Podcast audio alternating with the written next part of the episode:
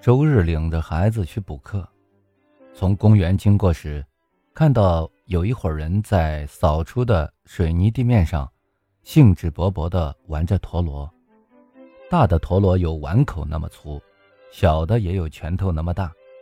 一对父子动作娴熟，配合默契，你抽一边，我抽一边，陀螺一会儿转到东，一会儿转到西，呼呼生风，旋转不停，而且还发出嗡嗡嗡的声响，那声音在空中回旋，经久不息。陀螺没有鞭子的抽打，速度就会由快变慢。最后渐渐地停了下来。我仔细一看，陀螺是用硬木精心制作的，通身红色，还雕刻着花纹。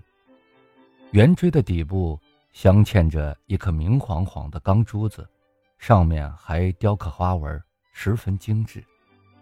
漂亮的通体旋转起来是那么美丽好看，闪闪发光，十分耀眼。这时走来一位老者。手里拿着一个巨大的陀螺，大概有小花盆那么大。只见他双手端起陀螺，用力旋转，然后把夹在腋窝下的鞭子高高的扬起。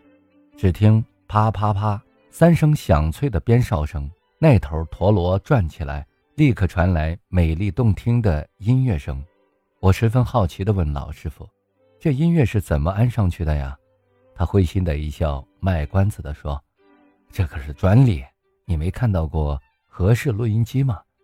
我这时才恍然大悟，不由得伸出大拇指说：“你真是新时代的弄潮儿啊，了不起！玩陀螺都用高科技了。”那老者摸摸胡须，默默地在笑声中使劲地抽打着大陀螺。我猛然想起自己的童年，在我的记忆里，孩童时代玩陀螺是我们那时的最爱。我家道南有一个制粉厂，每天淌出的废水多得像溜冰场，我们小伙伴就经常在那里滑冰车、打陀螺。那时候物质匮乏，经济窘困，能填饱肚子就算不错了，哪有零钱买玩具啊？于是我们就央求父亲给做一个陀螺。禁不住我和哥哥软磨硬泡，父亲就找到一截原木，用锯子锯下来。然后用菜刀把木头的一端砍砍削削，锯成一个圆锥体，再安上一个小滚珠，这样一个简易的陀螺就做成了。小伙伴们兴奋不已，找一些妈妈纳鞋底儿的麻绳系在木棒上，来到冰场玩起陀螺。玩陀螺也不是一件容易的事，开始玩的时候，陀螺不是转不起来，就是转几下就歪倒在一边，累得我们气喘吁吁。但是我们毫不气馁，一回生二回熟，渐渐的玩陀螺的技术日益精湛。只要拿起陀螺，把鞭子绕在陀螺上端，用力一甩，陀螺就会转起来。一鼓作气，用鞭子使劲的抽打，给它加力，啪啪啪，陀螺转得更快了。常常我们几个小伙伴在一起比赛，看谁转的时间最长，有时还相互用陀螺撞架，看谁的陀螺把谁的陀螺撞翻。一直玩到家里大人吆喝吃饭，才恋恋不舍地离开。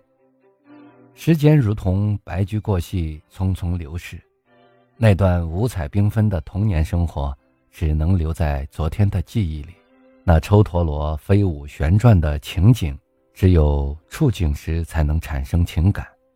看到现在的孩子享受到的玩具越来越高级，孩子也变得聪明了，生活丰富多彩。然而，他们感受到快乐吗？孩子们除了上学，还要参加课外的辅导班，英语、作文、数学等等。就连节假日大人上班的都休息了，孩子们却还在校外班补课，真是苦了孩子，失去了天伦之乐。难道这也是高雅的熏陶吗？孩子就像一只高速旋转的陀螺，丧失了自我和童真。由此不由感慨人生，人自出生以来就被社会所推动，被亲人驱使。